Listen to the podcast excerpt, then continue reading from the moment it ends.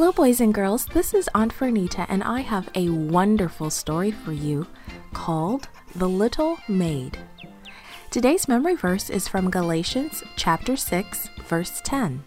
It says, Let us do good to all people. The message for today's story is We can serve God wherever we are. Do you have work that you do to help at home? Do you help at Grandma's house? Or at the park? At the babysitter's? The little maid helped too. The little girl looked around the kitchen. It was bigger than the one at home. There she had often helped her mother make delicious bread and stews. Then the little girl looked around the dining room. She saw a huge table, much larger than the one her family had at home.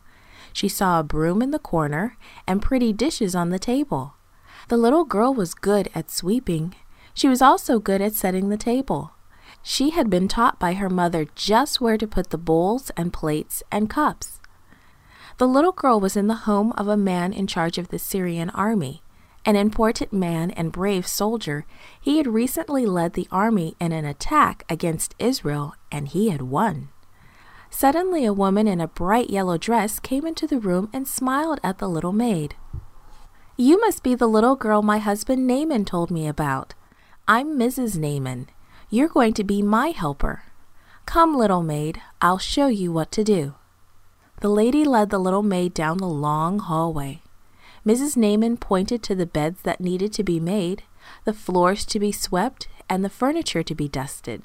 There were clothes to wash and hang out to dry. The little maid soon felt at ease doing many chores. She often worked many hours a day, but she didn't complain or whine. Her parents had taught her to be a cheerful helper and to do the best she could. Mrs. Naaman and Captain Naaman, too, both noticed how good the little maid worked. Everything she did was done well. She didn't give up if something was hard, and she didn't grumble or complain. And guess what?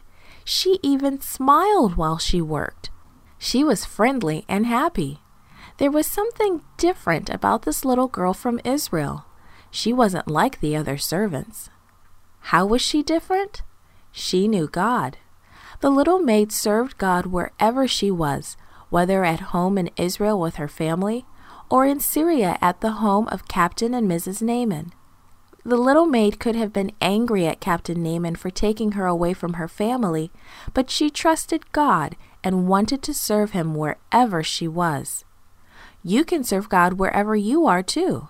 You can help at home by taking your dirty dishes to the sink after you eat.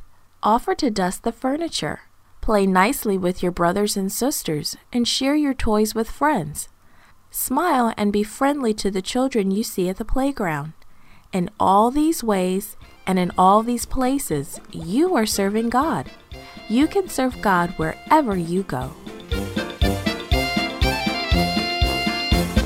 This podcast was brought to you by Gracelink.net and Studio El Piso.